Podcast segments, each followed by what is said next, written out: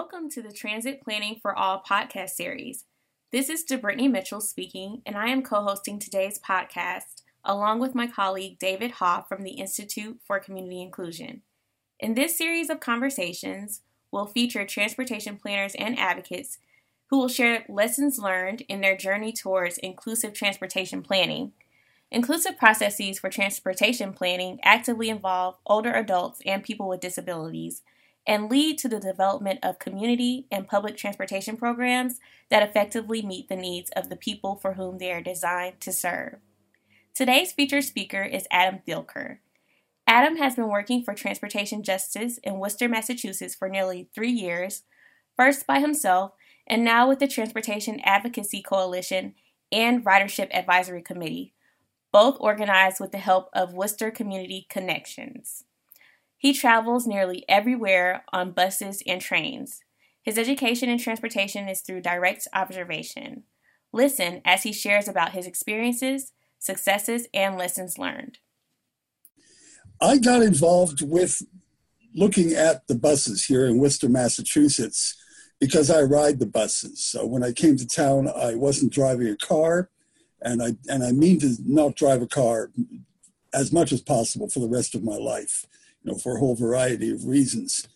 Uh, I was uh, amazed to find how infrequently the buses run here and how complicated it can be to get from one part of the city to the other because nearly every trip that you take here in town involves going out your door to your own bus stop, then going down to a central hub, and then catching another bus out to your final destination. And so if you miss a connection, you can have a situation where a trip which would normally take a couple of hours could literally take half the day you know and uh, so i began to wonder what could be done about this and and i began to study transit and that was really the first time that i that i discovered how complicated systems can be.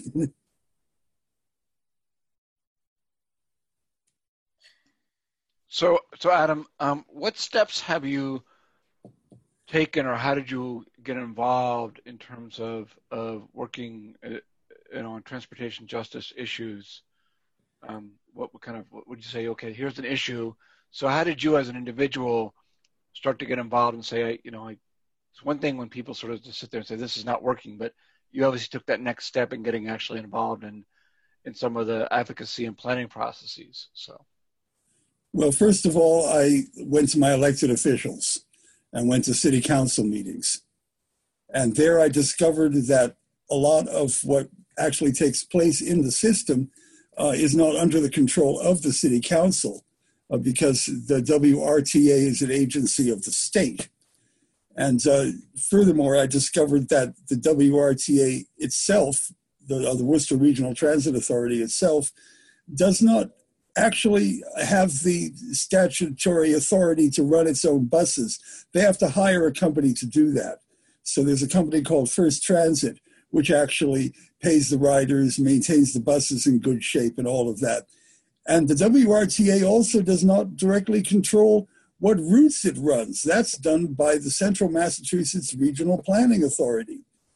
And uh, although the city council has a weighted seat on the WRTA board, things have a tendency to fall between the cracks. And with things as underfunded as they have been for the past few years by the state, we've had a lot of problems keeping the, the number of buses we have operating on the road. And uh, so all of that has meant that I've spent a lot of time advocating for more money at a state level and figuring out what can be done about raising revenues uh, without hurting, you know, our customers because of the putting putting more on on the uh, fares is is really not going to be you know successful because there's only I think 13% of the revenue in the system comes from the riders themselves. Everything else has to come from other sources. Uh, so you bring up a good point. I think that I mean clearly one part of getting involved as an advocate and in, involved in transit planning and transportation planning it starts with just understanding the system and, and where how does it operate and where are really the mechanisms for engaging and having influence would you agree with that yeah and it's really a maze getting through it so i began looking for people who already knew more than i did And I discovered uh, a, a, few people just by talking to people on the bus, you know, who were already involved in this process. And we got started uh, with, with something uh, we, we called uh, the Transportation Advocacy Coalition. And, uh, and we were meeting regularly with the administrator for the WRTA and with a couple of other people from the WRTA. Then this group uh, joins up with the with uh, a, a, group of, uh, of, of paratransit riders, and so we were talking about transportation in general at this point, rather than just the fixed route systems, and began to come up with with better ideas because people who rely on paratransit have a much more difficult time getting around than those of us who can take the fixed routes all of this effort eventually meant that we had to have another group which was meeting more directly with the WRTA. And that was the Ridership Advisory uh, Committee, I think we're calling it now. And the, the committee meets once a month. We do meet regularly with the, with, with the WRTA board members and we try to work on on taking steps forward rather than just talking about something or just complaining. We we come up with a goal and we try to see that goal through to its fruition. Now the first goal that we had and which we were able to achieve was the board. There actually haven't been one for nearly two years. And you really can't understand these systems unless you use them. You know trying trying to look at them from afar just simply does not work when you uh, well, so take a step back. Who was in this the the uh, Transportation Advisory Coalition? That was kind of an ad hoc group that you helped form. Yeah, it was. Uh, it, it, was. Uh, it, it, came out of uh, the uh, the Worcester Community Connections Coalition, mm. and and and they, they they operate a lot of, of, of groups that help people navigate their way through the social agencies. So they were able to uh, help us a lot with with having a place to meet, you know, having a little something for lunch and all of that. And uh, and and like I said, there there were some very knowledgeable people already working on this problem in that group, and so we were able to take advantage of that. So you know, another lesson learned there was obviously trying to connect with existing groups that are working on larger issues that can connect you with the right people. Uh, and I you know, who so who was on this group? Kind of, I mean, who not so who kind of was represented in this in your coalition? Um, well, we tried to we tried to make sure that that these were actual riders in the group, and so there was talk about only allowing riders in the in in, in the in the ridership advisory council, but we finally decided that we ought to be allowing riders, and we also ought to be allowing people who cared for riders in the system. You know, so if, if, if you don't use the system directly, but if you're helping people get to the bus or understand the system or helping with a social agency, you know, that you that's a, a good place to be coming from to be in our group. Yeah, certainly in some of the work that we've been doing, the caregiver role is something that we've increasingly recognized as got they need to be as part of this as well. Um, mm-hmm. If there's a caregiver or support person involved, they should be part of this. You know, part of in, included within these efforts. So, would you agree with that? Oh yes, and uh, as as a matter of fact, uh, we we right away started together a, a large number of, uh, of, of of possible you know solutions you know to our public health problems, and we've decided that we ought to be concentrating on one or two things rather than trying to do it all. And I believe the transportation is going to be one of the things which we're going to be focused on this time because all of our medical uh, centers are becoming more and more centralized. There's fewer and fewer satellites out there, you know, where you can get, you know, the, the sort of special care that a lot of people need here in an aging city. Eh, which is also again also interesting when we think of transportation advocacy and planning often we're thinking about you know like like the Worcester Regional Transit Authority or other you know transit authorities or other groups to be engaged with. But here's an example where really on the community health side, transportation it plays such a critical role that you know being there at that table in terms of the planning processes is is important um, because you know people who don't have access to transportation that will get them into you know whatever medical needs they have or healthcare needs they have it's they, they can't access that so yeah, and so actually, uh, the, uh, the WRTA uh, nominally serves 37 communities surrounding uh, Worcester. And we only have fixed transit routes in 12 of those communities. You know, when, when you start to think about that, you know, think about how uh, the, the ADA does not require paratransit where there are no fixed routes. We have a majority of the towns in our system which are at this point relying on, on taxi connections, on friends, and on basically volunteer groups which drive medical patients to their appointments rather than having some way of, of people just getting to a bus stop and, and, and, and, and you know, getting to a supermarket or wherever they need to go. That just simply doesn't exist in most of the communities around Worcester. So, in terms of your advocacy efforts, what did you, I mean, you said you had some successes what, what kind of successes have you had, and what do you attribute those successes to?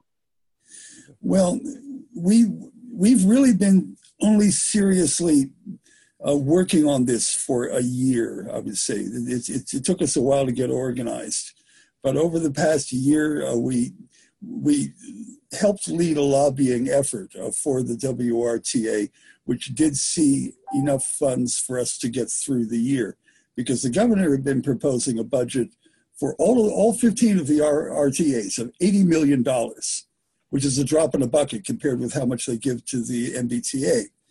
Uh, the MBTA, for those who don't know, is the is the Massachusetts Bay Transit Authority. That is the transit authority for the Boston region. So it's huge. Yeah.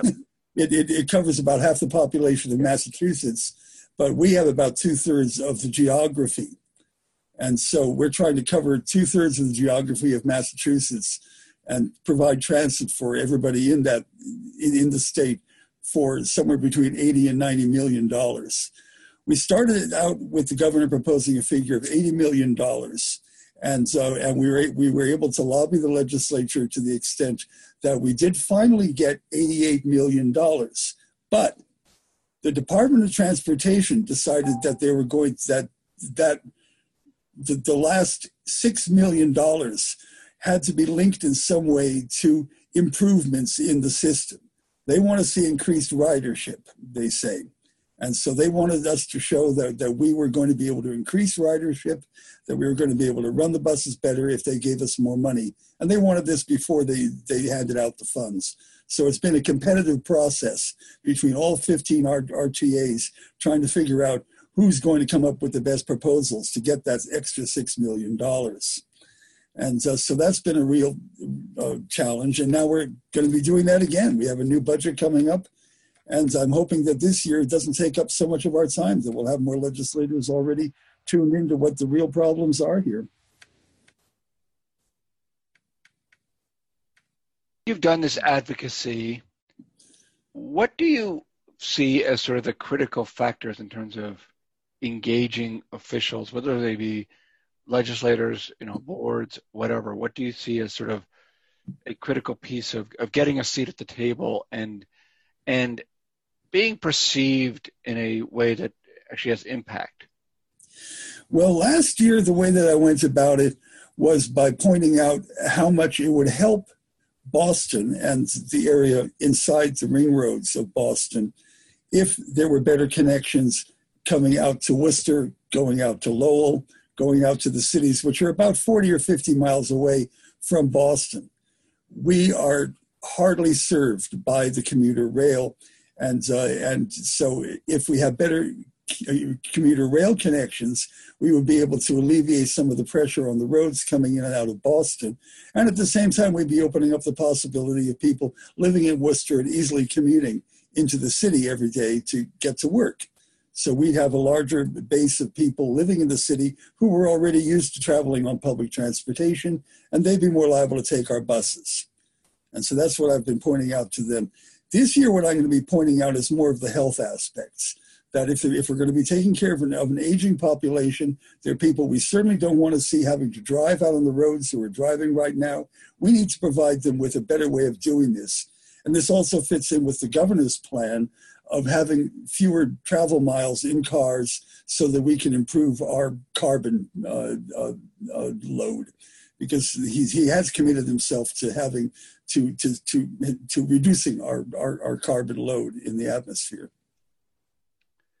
So, in terms of this, I think there's a few. You know, what I'm hearing is a few lessons here about the fact that you've you've tied this into you know larger goals that you've tried to, to point out the benefits um, so that you know this is not just oh this group wants you know x y and z but you know you've talked about you know environment and health and actually helping with the the, the boston area commute and mm-hmm. all that is you know those are those are really important things. So people are saying okay yes you know uh, that those things are important. I guess one of my questions with with those factors was that you doing research on those items? Was that part of your coalition sort of um, you know how, how did you kind of come up with those arguments well mostly it was by networking mm-hmm.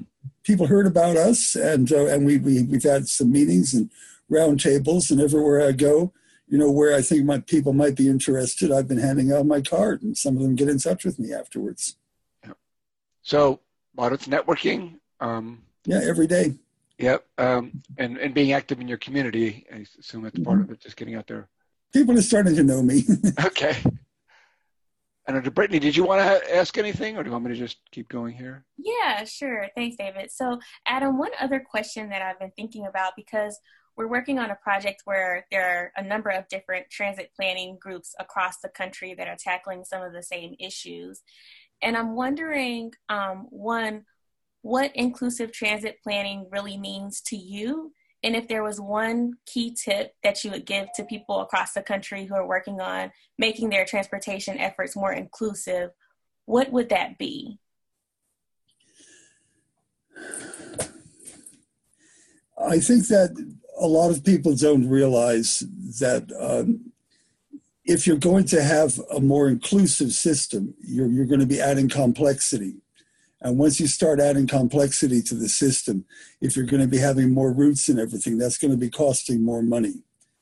Uh, people are, are not politically willing to spend what, what uh, you know, in, in, in this country, the way that uh, Europe or Canada or anything or, or other countries are spending on their transportation. And so, and we would much rather rely on cars as a as a, a political solution.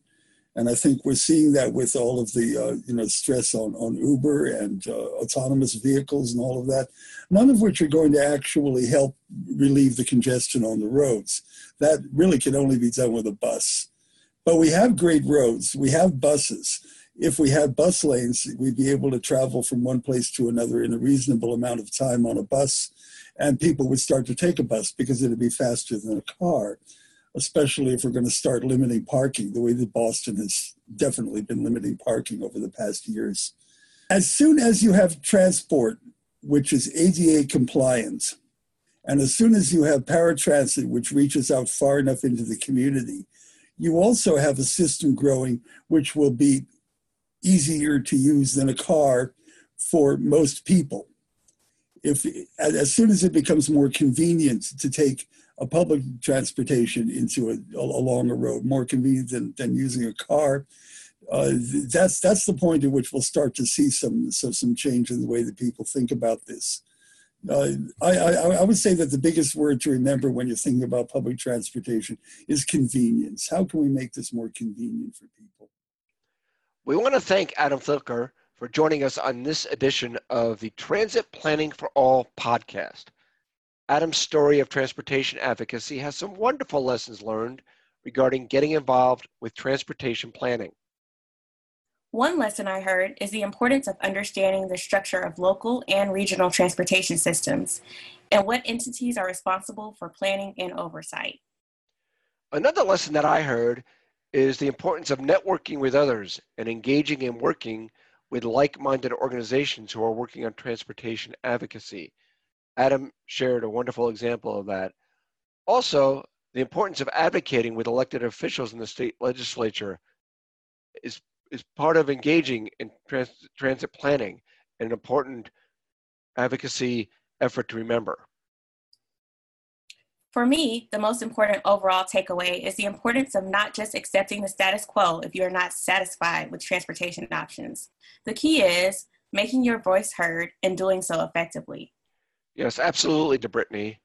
And you can learn more about Adam's efforts and the efforts of the Worcester Transportation Advocacy Coalition at the coalition's website, which is sites.google.com backslash view backslash Worcester dash transportation dash ADVOC.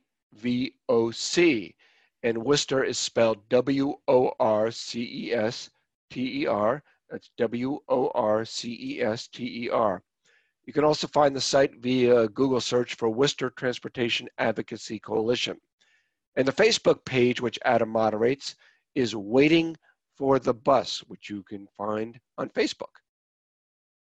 This podcast is also a production of Transit Planning for All, an inclusive and coordinated transportation planning project seeking to increase inclusion in transit planning and services for people with disabilities and older adults. Transit Planning for All is funded by the Administration on Community Living at the U.S. Department of Health and Human Services.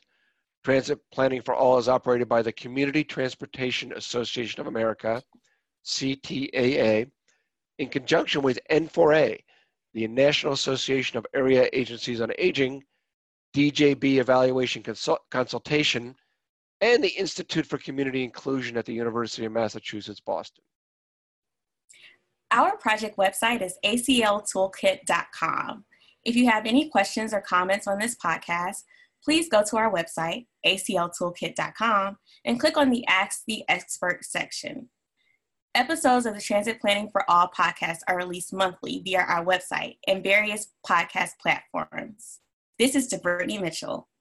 And this is David Hoff. Thank you for listening, and please join us again.